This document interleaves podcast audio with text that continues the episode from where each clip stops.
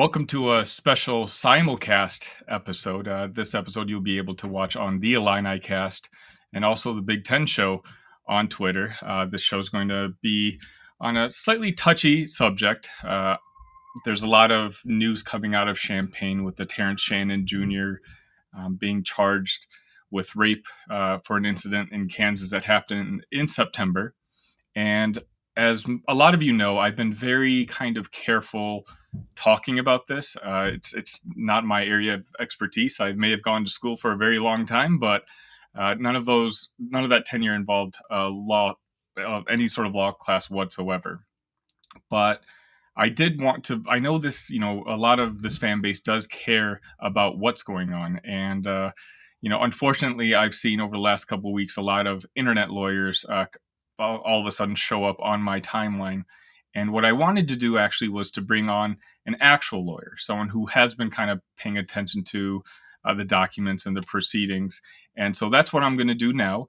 I'm going to welcome on Mitch, Mitch Gilfillan uh, onto the onto the show today. Mitch, thank you so much for coming on. Yes, thank you, Sonny, for having me. Mitch, if you don't mind, uh, just giving the audience a kind of a little background of uh, who you are. Sure, uh, and again, I appreciate the time to uh, to share some insight from a legal perspective. Uh, I'm a, a, law partner at the Quinn Johnson Law Firm in Peoria, Illinois. Um, I have no affiliation uh, to anybody involved in this case. Um, I'm an objective observer, um, but I've obviously seen the pleadings and what has gone on. And uh, in the state of Illinois, obviously, basketball is a major deal, uh, and this has been in the spotlight um, for you know, sadly, some very unfortunate events that are alleged. Um, and obviously, those are very uh, sensitive in nature. And to all victims that are out there, this is very serious and not at all uh, an attempt to downplay or be insensitive to any of those issues. But there are certain things that are alleged, and there are certain defenses that are put forth. And obviously, that's what I'm here to talk about. And again, you know, it's it's very important for me that we I have a trained eye uh, looking at the documents and you know the facts about the case before I try to discuss it myself. So, Mitch, uh, you know, it just the ruling just came out uh, a few minutes before we started recording. Uh, Judge Lawless has decided to defer her, I don't defer her ruling. I, I don't know if that's what you call it. Um, in the grand scheme of things, what does that mean?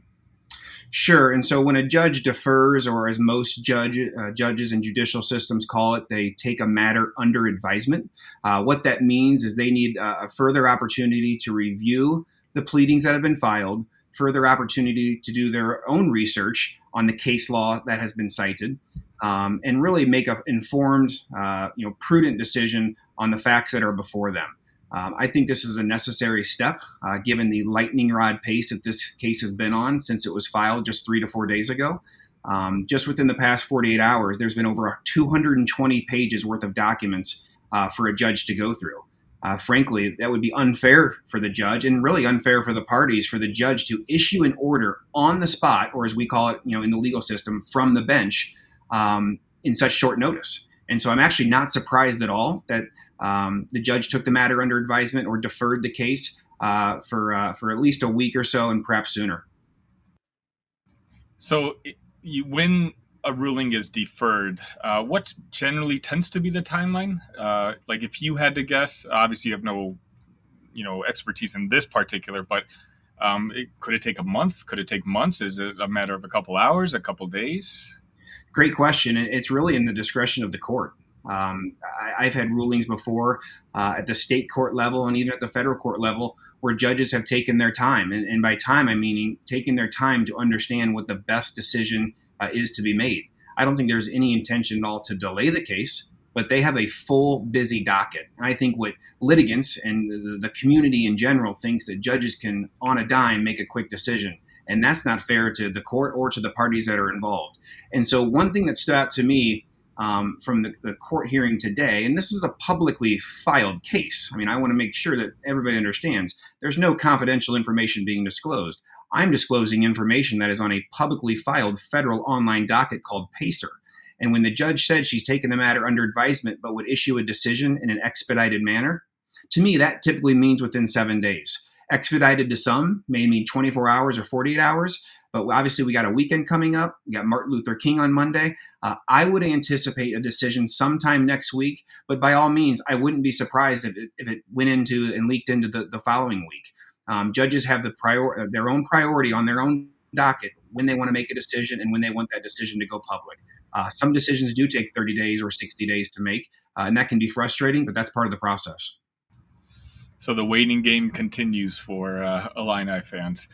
Um, it does, and that's something that Terrence Shannon has to live with every single day. I mean, he's in a waiting game in Kansas that could go on for minimum six months, but up to two years. Um, everybody has, in a criminal case, the right to a speedy trial, but speedy means a lot of different things in different jurisdic- uh, jurisdictions. And so uh, you're right, the patience uh, game continues.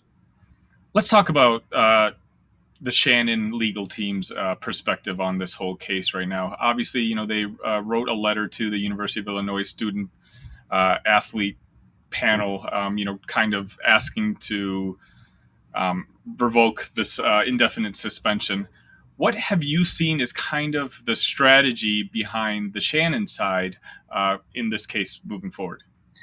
Yeah, so it's really um, multifold as to the arguments that they're attacking on why their client, Terrence Shannon Jr., was not provided the adequate due process um, that everybody expects when they're involved in, a, in the court system. Um, I, as I said earlier, I'm not involved in this case. I did not do any research. I did not prepare any of the pleadings. I do not know any of the lawyers that are involved in this case. Uh, however, I can review the documents that are filed, and I see they filed that motion for uh, temporary restraining order and preliminary injunctive relief, which means they want something to happen now. And by now, that could mean within seven days, within 14 days, but for some sort of relief to happen sooner than later. As we all know, the, the criminal case in Kansas is later this month, and that's just a status hearing. There'll be no decision whatsoever on his future in the Kansas court case. They could set a trial date for all we know in November or December this year. Well, by that time, obviously the season's long over. The season will be over potentially within 60 days, 75 days for most college basketball teams. Um, and for Terrence Shannon, someone has a projected lottery, a potential lottery pick, uh, and, and, an All American uh, vote getter at some point, um, that can be doomsday uh, given that timeline and, and where the direction this is going what the, the legal team essentially did for Terrence Shannon is try to craft their argument in the sense that he was not afforded the appropriate safeguards and procedures that uh, every student athlete should be given or, or, student at the University of Illinois should be given when uh, such a case like this exists. Um, I, I want to first start out by pointing out that the case has been removed to federal court. I've had a lot of people in my comments and in the inbox uh, ask me, uh, why was it removed to federal court and what's the purpose of that? Valid question. Um, the case was initially filed in Champaign County, meaning they were asking a Champaign court judge to issue a decision in the state court. Uh, however, the University of Illinois came in and they said, wait a second, you've posed a federal question.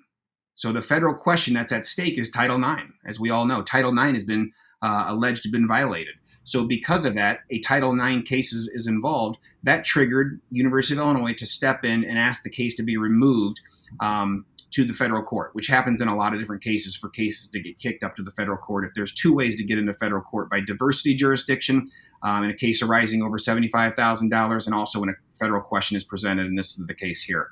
Um, you know, I don't have the ins and outs of the, uh, you know, intercollegiate athletic policy. I think the DIA is what it's called at the University of Illinois. I have not thoroughly read that and vetted that. However, uh, when Josh Whitman conducted his initial investigation in September, when all this went initially down, he did not determine that there was enough evidence at that time in violation of the school policy to suspend him or, uh, you know, penalize him in any way. That all changed when December 27th came out and the warrant was issued for his arrest for two very serious allegations. Um, not only that, the police report gave the school, the University of Illinois, enough evidence at that point to say we need to step in and take you know take precaution, take measures on behalf of our own school. Completely understand that, and that's where I do see there is a, a hurdle for the the Terrence Shannon side to overcome. Is when you sign up on scholarship paperwork to attend a university on a scholarship, you automatically, by signing those documents, acquiesce to the school policy and school code. Um, their code is pretty crystal, uh, crystal, clear on what it says cannot be violated. When it reaches a level of, I believe it's uh, you know either serious misconduct or uh, serious offenses, they can then step in and offer some sort of, of punishment, and they did so in this case. So they've they obviously uh, filed for a temporary restraining order and then the University of Illinois had a set amount of time in order to respond to the courts, if I'm getting my timelines correctly. And they kind of submitted their paperwork uh, last night, uh, which was Thursday, July or Jan, sorry, January 11th. Is that correct? That is correct. And so when you file a petition for a temporary restraining order, like Terrence Shannon's, you know, camp did, you're asking for a judge to you know rule on it immediately. You're basically saying to the court we need relief immediately because what is happening is going to cause irreparable harm. That's what they've alleged. Uh, and if he's not allowed to to play on the basketball team and participate he's going to continue uh, to be harmed by, by a result of that. So that was filed i believe on january 8th or 9th and then just last night like you said on january 11th the university of illinois filed their response. I'll give the university of illinois credit they Terrence Shannon's side filed a 109 page motion, and within 72 hours, the University of Illinois filed a 112 page motion in response. Wow. And both both parties cited significant amount of case law. I believe it was both parties combined over 55 cases were cited. And these cases are not simple four page cases. Some of these cases are 25 to 30 pages. So you do the math on that for a judge to review cases that people are citing to make their point. I mean, that you're talking, you know, uh, potentially a thousand plus pages for a judge to review, and she just received this last night. That's why the court took this under advisement so it could make the the appropriate decision given the circumstances. So ultimately, Terrence Shannon's team has kind of uh, put forth the the story that delaying this is going to cause irreparable damage to his I don't know if I'm using the proper word brand uh, you know and to move forward. You know, collecting um, you know money. You know whether it's being playing professional here or uh, abroad. Like how is uh, is that correct? Basically, like he, he, the reason that's the reason for his uh, filing for the temporary uh, restraining order. Correct. I mean that that's what they're alleging is he's going to suffer uh, an immense amount of uh, harm by not playing. And he set forth uh, in his uh, memorandum of support and also in an affidavit uh, that he supports family members, that he's a projected first rounder, maybe even a lottery pick, that he's a you know potential All American. All of these things in his mind, and perhaps rightfully so, have value to them. Um, and so, because he's not able to play, that's the harm he's believing he's suffering. University of Illinois, in response, is essentially saying, "You have no right whatsoever or privilege to be on this basketball team. It's not an absolute right." You signed up, you understood there were certain you know stipulations and conditions to be a part of this program. You didn't follow those, therefore we're taking that right away. And so that's where the parties are at odds right now. Um, you know, I, I do think it was interesting though in the University of Illinois' response is that they essentially said any argument about Terrence Shannon Jr.'s future and his potential earning, you know, capacity is completely speculative. And I think Illini Nation may say otherwise and say, wait a minute, First of all, he's getting a boatload of NIL money, and second of mm-hmm. all, he's the face of the the organization. You know, he's been talked about on on nearly every major broadcaster across the country as a potential first team All American. That mm-hmm. spotlight that generates the name, image, likeness argument that you know has value to it. And we all know in this new day and age with NIL, you know, players have a brand and they have a, a you know a value to their their person. And so to take that away from someone, that's the irreparable harm that he's claiming exists. Obviously, there's a lot of Illini fans who are going to be watching this particular show who see on the other side, you know, on the University of Illinois' um, response, you have Josh Whitman, you know, making his statements. You had uh, assistant coach Geoff Alexander making his statements, almost making it sound to be like they're going against each other when legally, of course, they are. But how do I say? How do I phrase this properly? Josh Whitman, uh, he went to law school. You know, he he understands law pretty well. It's just just the university doing their due diligence and playing the straight and narrow here uh, in regards to you know ultimately just wanting justice to prevail, but not trying to show eh, like there's any sort of bias uh, one way or the other just to get their star player playing? Correct. And I, I do not know Josh Whitman. Um, I have heard nothing but good things about him um, from people that are very close to him. And I know from a you know being a, a casual observer uh, of Illini athletics that he's done a terrific job. Um, I put this out earlier. His hands are completely tied right now. I feel for him. Um, obviously, along with the victim, the alleged victim in this case, and for Terrence Shannon, nobody's winning in all of this. And so you have, you know, Josh Whitman, who's done a fantastic job at Illinois, faced with a a no-win situation whatsoever. He's obligated under his own contract to enforce the, the school policy. If he ignores that or tries to sidestep that in any way, that puts his own future in jeopardy. And he is a man that is by the book uh, and has done a fantastic job, you know, and been successful getting to this point. He knows how this works out. You mentioned already that he's you know went to law school he has practiced law in his past i saw that in his bio and so he understands this legal process more than you and i and probably more than most of the lawyers that are involved in this case because he's seeing it from both sides the university side the student athlete side and then obviously the legal side too um, you know but for for the university of illinois there are many fans out there that I'm sure rightfully say we cannot have this this type of behavior, not even alleged, and we should not stand for this. I get that point, and if there is truly a violation of serious misconduct, well, those issues will play itself out. I just think where the other side of Illini Nation is coming in on this is saying, well, wait a minute, he never had his true day in court with the with the school. You know, did he ever have a hearing where he was able to present his side? you know, he did say uh, release a statement. He sent an email back on December, I believe, 28th or December 29, 2023, where he essentially said, "This is what happened when I went to Kansas." Um, and I do know that you know Coach Alexander and, and, Whitman also released affidavits, you know, filed with the court as to what happened and, and what you know went on from their point of view. Um, I just think you know from a global perspective, you feel for the University of Illinois at this point. Um, regardless of the outcome. Let's say the judge grants the petition for temporary relief and he's reinstated. Well, all of a sudden now you have this guy who's alleged to have done something terribly wrong in a completely different state, now a part of your program. And how do they move forward with that? How do they go on? Um, and does he fall right back into the mix? Is there, the team going to be targeted on the road uh, when they travel? You know, it, there's a lot of unknowns that could happen if he comes back. And if he doesn't come back, people are going to think somehow the University of Illinois is in the wrong, when in all reality, they're following their school code and their school policy. And so it's it's going to be a tough decision for the judge. Um, she's obviously got a, a, a, lot, you know, at stake, you know, in this decision, given what's been alleged. Um, but I'm confident she'll make the right decision.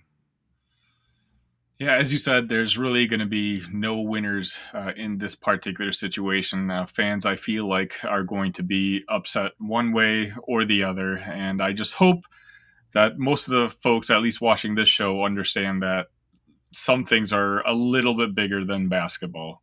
And I, for one, at least feel like at least the university has kind of recognized that and kind of respect the fact that they're at least going through the process uh, in uh, a proper manner. Like they're not trying to cut any yeah. any shortcuts or anything like that. Yeah, and, and I, and I think to that point, Sonny, is that the state of Kansas should appreciate that too.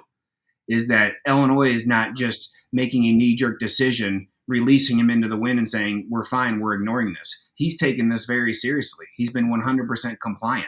And to your point, this is obviously a serious issue. And all victims of domestic violence, domestic assault, sexual assault, all of those things, um, they need to be, you know, they need to be properly addressed. Mm-hmm. Um, but when you right now, as we have here today, the evidence that is shown, and I'm not going to get into the specifics of the criminal side of it, you just feel for Terrence Shannon, wondering, did he have his day when only one side's been presented? The circus continues. Uh, this could, as Mitch said, it could last a couple hours. It could ask a, land, a, you know, a couple days, a week. Who knows? Hopefully, once we have at least an update on this restraining order, um, we can bring Mitch back on. But Mitch, I did want to thank you so much. Again, uh, I've been kind of hesitant to speak on it from my behalf just because of the touchy nature of the subject. But uh, I'm very much relieved, and I'm sure my audience is relieved that uh, we got you know someone with a legal background uh, to be able to really discuss what the proceedings are and what they mean uh, moving forward. Thank you. Yeah, honored to be a part of it and uh, happy to continue the discussion. Thank you. And again, uh, Mitch, uh, where can uh, my audience find you? Yeah, so I, am on Twitter. I'm not uh, um, super active, if you will, but my uh, Twitter handle is at Mitch Gilfillan. Um, obviously, this has been a, a, pertinent issue that has arisen lately that has caught my interest. I am a former college basketball coach. I represent a handful of college coaches, so I'm still connected to the game, but I practice law in Peoria, and I'm certainly happy if time permits to answer questions down the road if, if those exist. Thank you again, uh, Mitch, for your time. As for the audience, uh, if you want to be continue to keep up uh, with what's going on with the case, please, if you don't mind, just hit that subscribe button. I'm going to be trying to give out as much information uh, in a proper channel as often as I can. And we appreciate your time, and we'll talk to you later.